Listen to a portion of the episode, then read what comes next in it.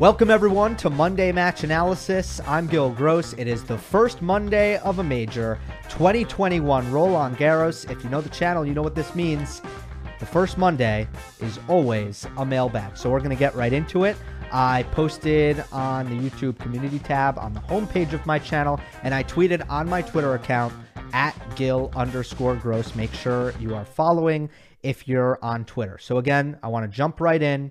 Uh, there's about 15 questions that I pulled aside here, and uh, I'm going to try to get to as many as I can. So we'll start with Brandon Daniels, who says two questions, and I'm sure you'll get a lot of the first one. Uh, one, your first thoughts on Naomi Osaka's withdrawal and what Grand Slam should be thinking about for future events if this happens again.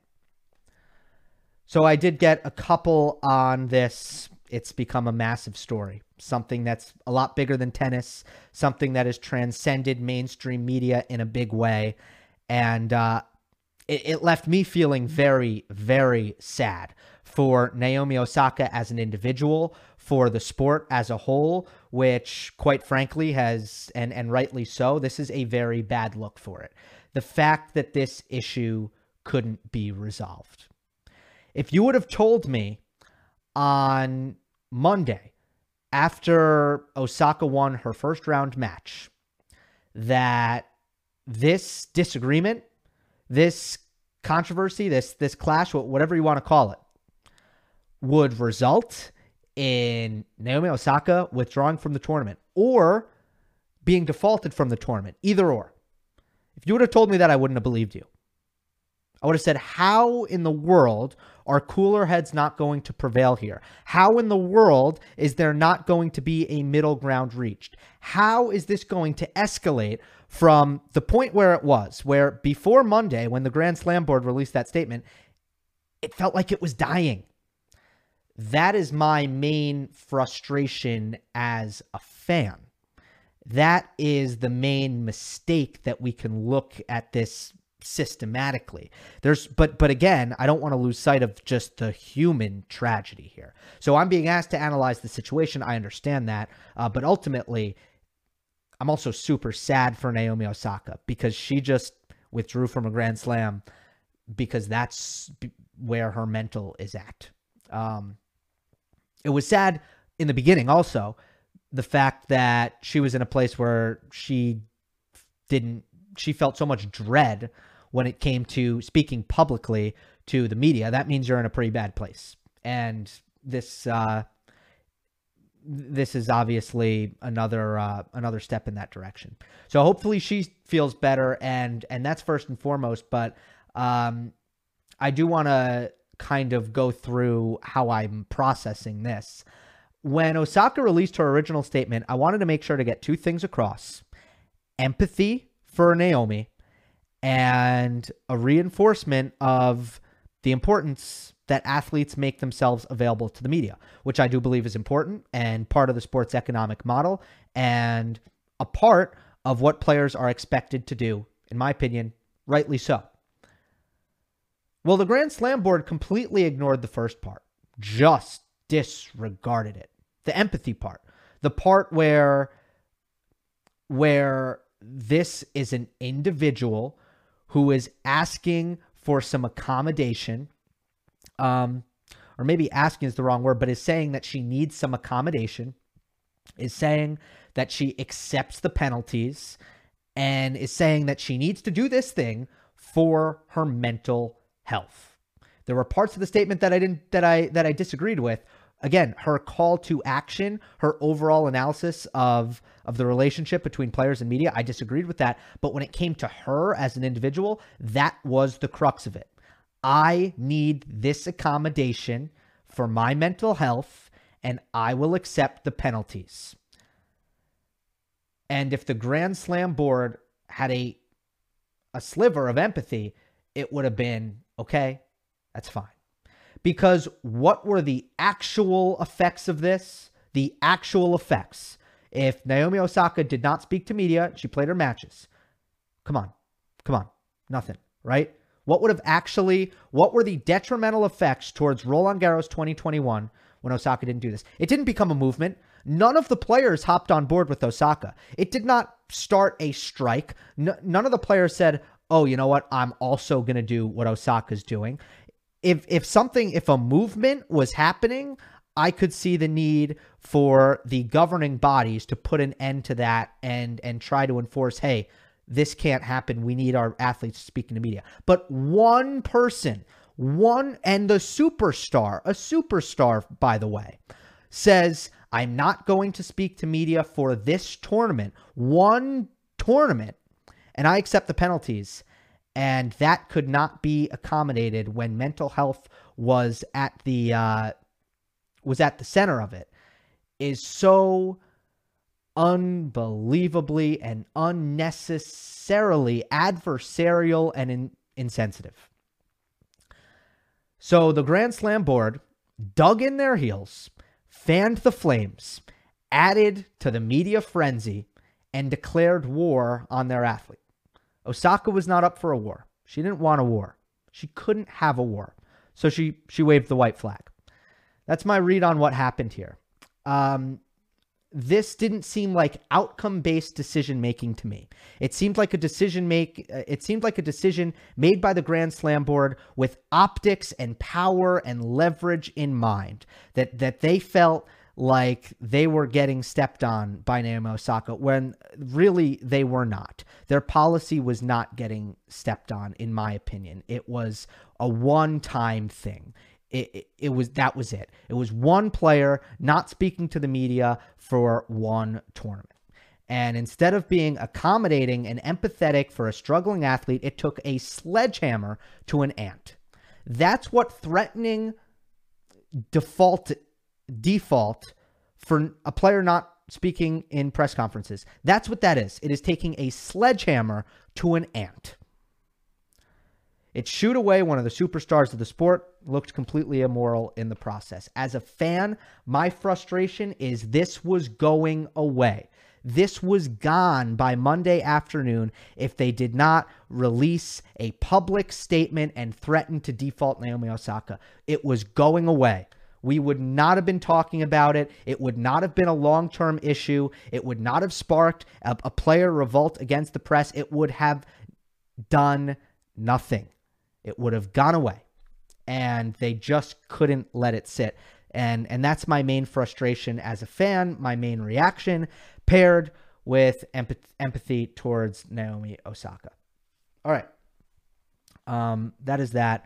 And let us move on a little bit quicker on the questions from now on. How would you advise Thiem to approach the upcoming grass season? New Day asks. It's not his favorite surface, but neither were the hard courts before his breakthrough Masters 1000 at Indian Wells in 2019. What can he change to make himself a genuine threat at SW19? I yeah, I mean if uh, there's a there's a laundry list of things is the main problem. I think the main problem for Thiem on grass and I think Dominic would agree is his return of serve this was the worst I've seen him return on clay in a really long time here in 2021 in his brief showings at Madrid, at Rome, and at Roland Garros. Normally, the return is fine on clay court, but he was really kind of lost when it comes to strategy and intention on the return. So that's the t- the the technical thing that was always going to be the number one obstacle for him at Wimbledon. But right now, I think that there are some bigger picture issues that actually transcend surface and it's not about grass. He could be playing on any surface and obviously he he needs to find motivation and I think he needs to find a little bit more fitness. I don't know that he is the uh the physical the physical beast that he was in 2020. He just doesn't look like it to me and it, it's hard to say maybe that's mental, maybe that's just uh that he's not quite going after the ball with the same intensity or moving with the same intensity. It could be mental, it could be physical, impossible to tell, but he's got to raise that uh, the the explosivity, which um, again could either be a mental thing or a physical thing. It's really hard to tell. Another question on Thiem comes from Ali. Ali asks, next steps for Thiem. Does he play grass and probably suffer an early loss at Wimbledon, which sets him back further? Or does he come back on the hard courts? I think he I don't want to I don't want to say what he should do with his schedule. Uh, but I will say is this. I don't think that we can view losses as anything that is a long-term damaging thing for Dominic Thiem. At this point, losses are going to probably be necessary.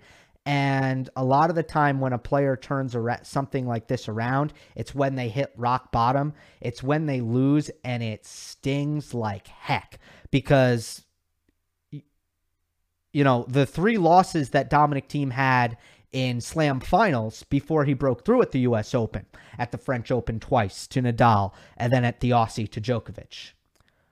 Were those damaging long term, or did those put a chip on his shoulder that made him work harder at every step of the way?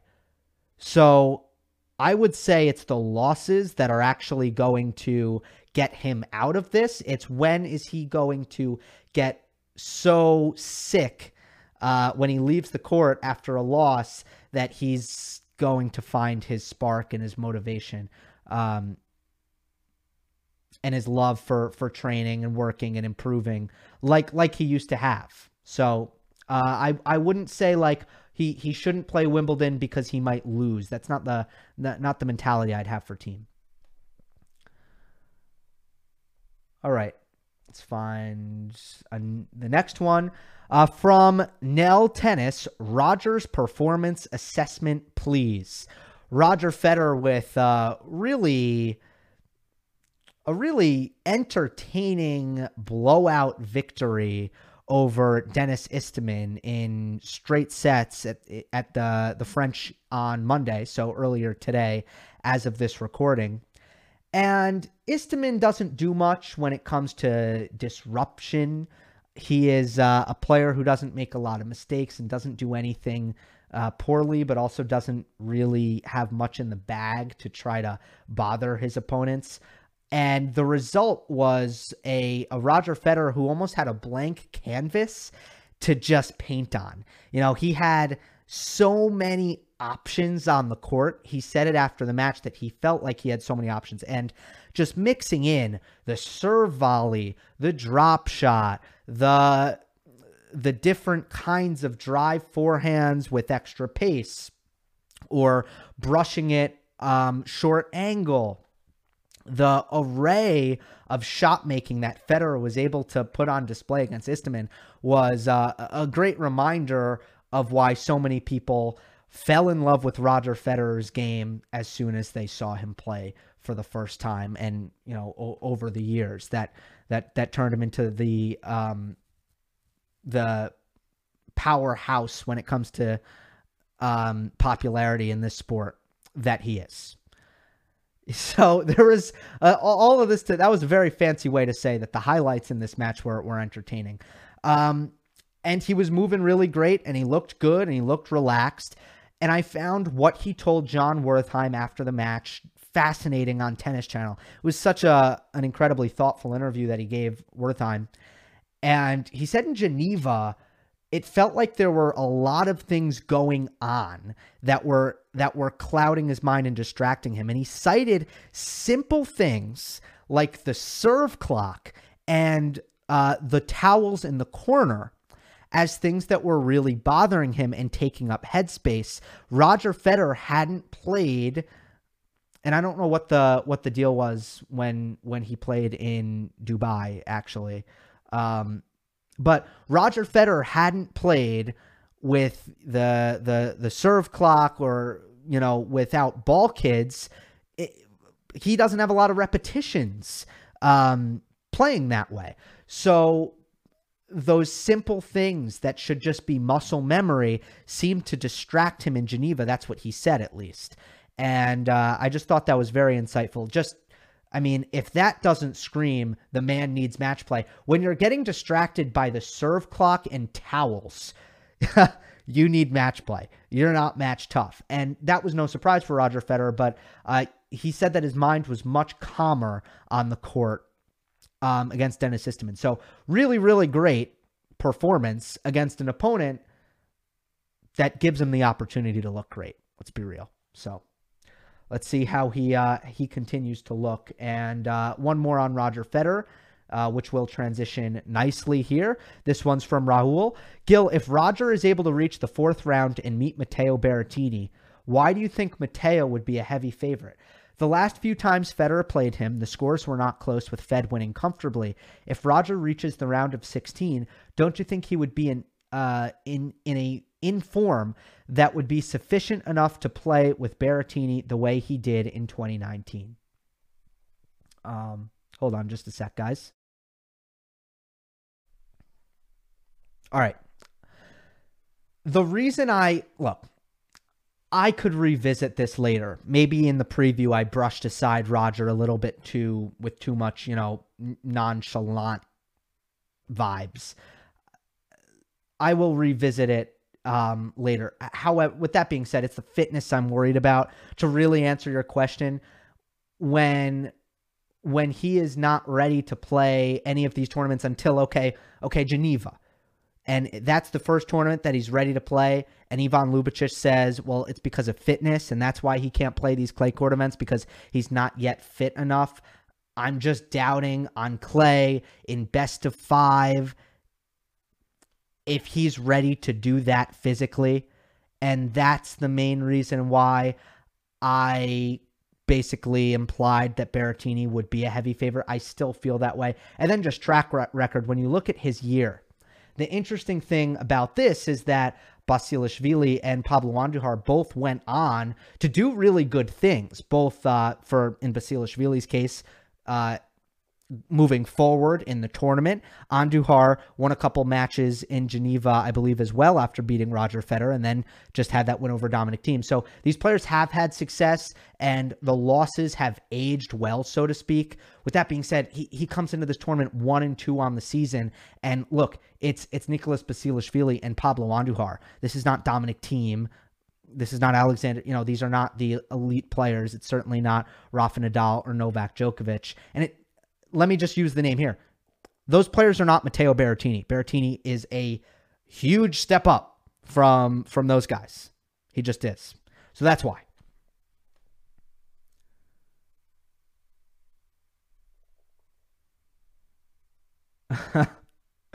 All right. Um, this one is for uh, for the YouTube people. Those who listen on podcasts, you guys are gonna be confused. All right, so here's one from Gold Wolf. Okay, ready for this? Ready for this? Uh, will the Choco Squirrels be crying into their gluten free milk when Goat Doll claims his 21st slam?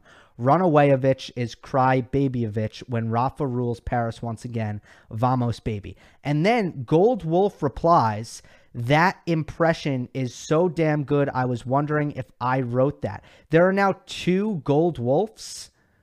There are two of them. What is going on? Okay. Sorry for that tangent. Um, this from Kayla Pereira. Can Medvedev make the quarterfinals? That is my pick. I am picking that Medvedev to the quarters. Let's see how Christian Garin looks. Again, like I, I am not a huge believer in Christian Garin as a top 15 level player outside of the specific set of conditions that he plays so well on, uh, on South American or even European clay at altitude.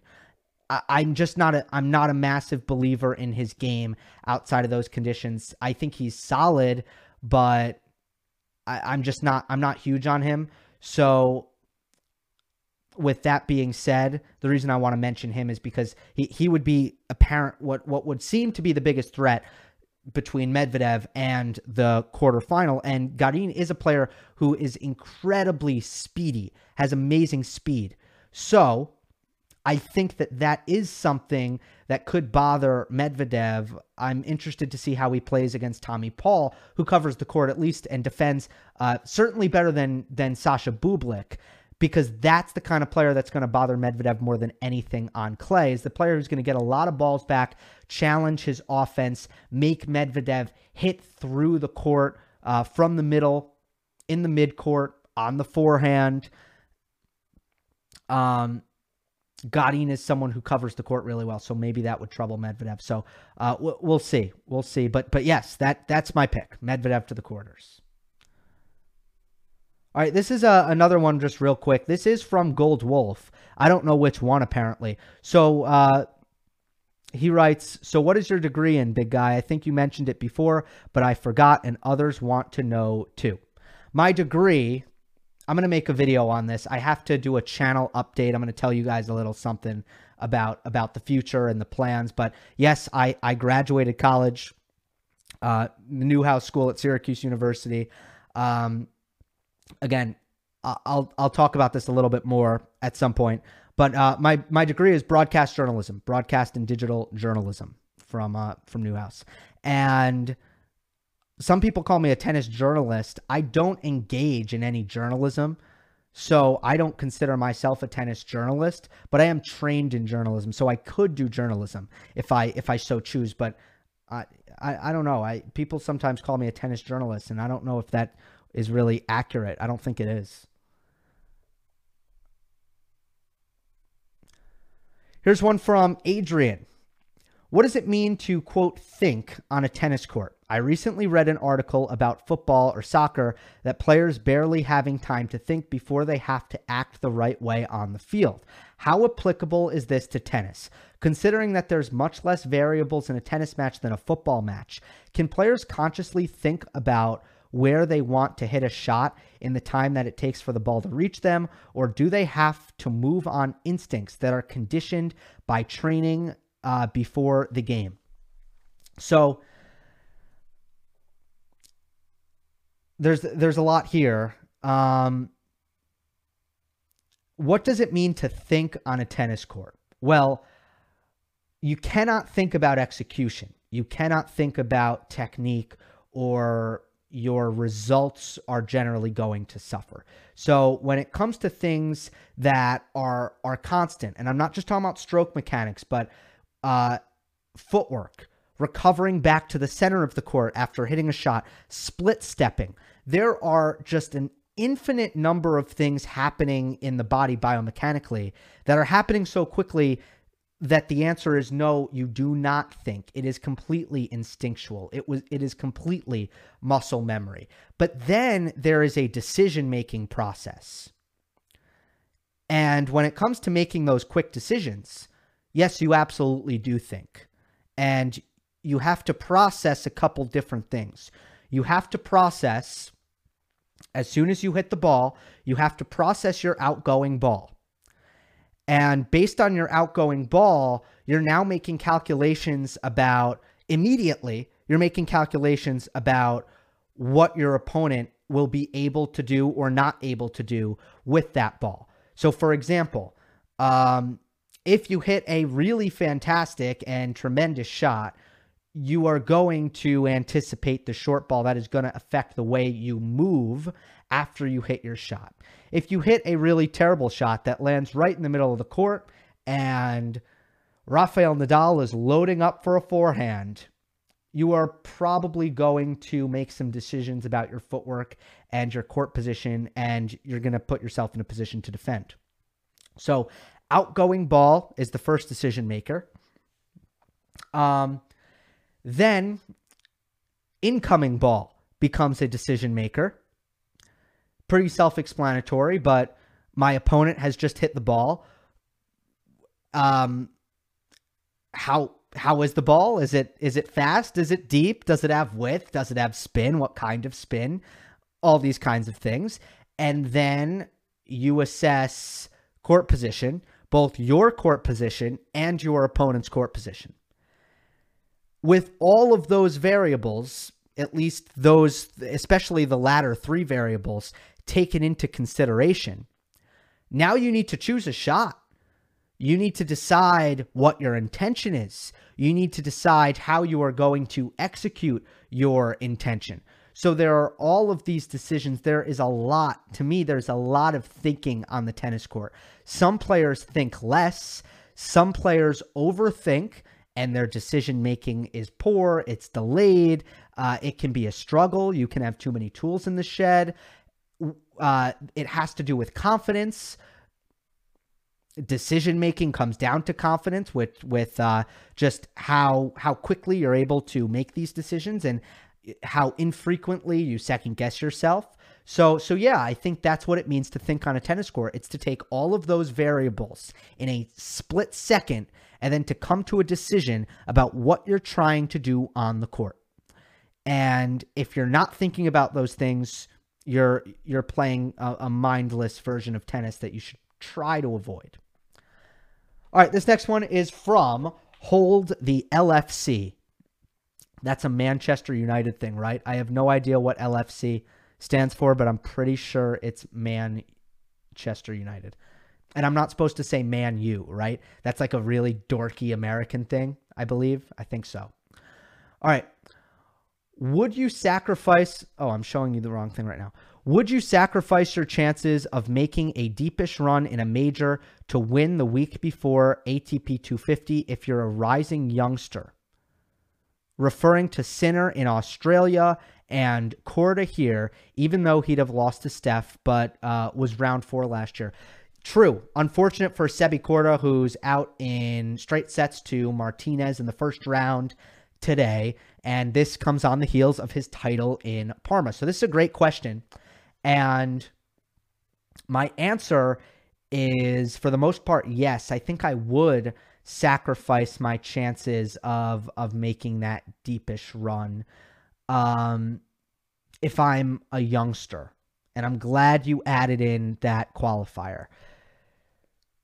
I think that titles are I think that it's an invaluable experience to lift a trophy. Ask Felix Auger Aliassime. Ask Denis Shapovalov how how difficult the the end of these tournaments are. And I think if you're going to give yourself a chance to be the last one standing at the end of the tournament, to be the last player in the locker room, and to play a final with the trophy on the line and to win it, that belief is going to help you down the line. Now, there's going to be a major for for these guys. Korda is going to get to play Wimbledon in three weeks. Sinner get you know gets to play the French Open now. Just survived his first round match against PH uh, Herbert.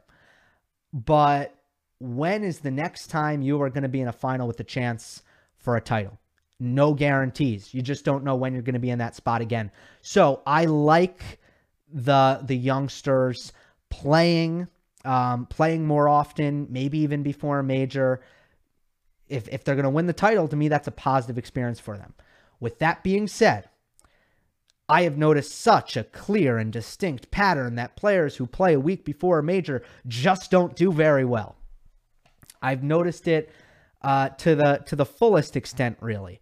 And all I can think about right now is Novak Djokovic, and it, you know, it, is he going to just be the exception to that rule because he is exceptional? He is Novak Djokovic.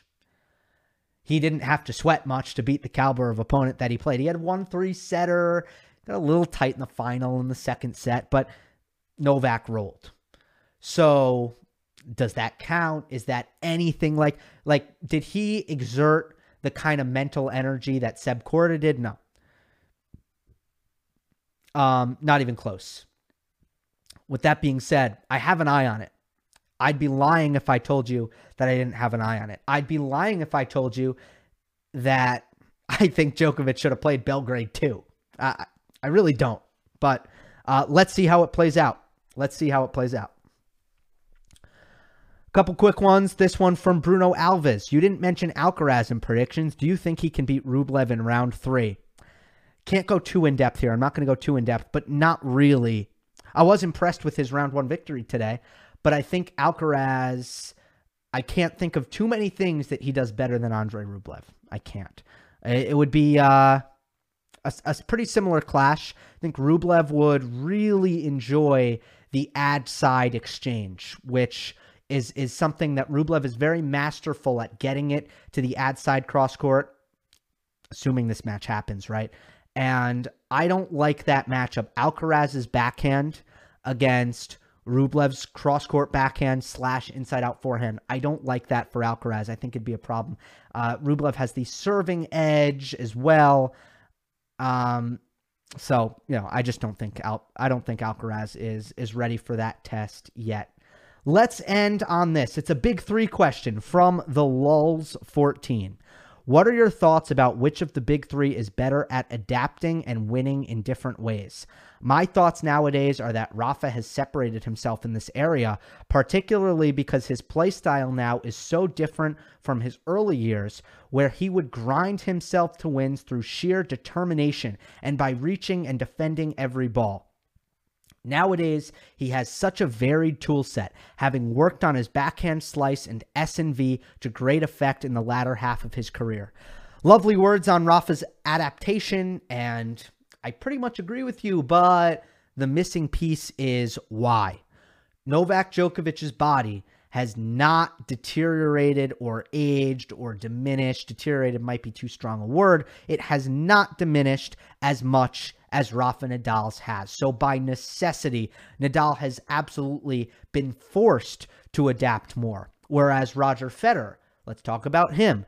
He already had many of the tools that are required to age gracefully. So Federer started with those tools and Nadal developed those tools and Djokovic still has the legs, uh, the body and it's it's incredible. It's uh, you know, Djokovic's body is a marvel, and and obviously the way he takes care of it and the work he's put in, but the body is is incredible. So, uh, that is my thoughts on that.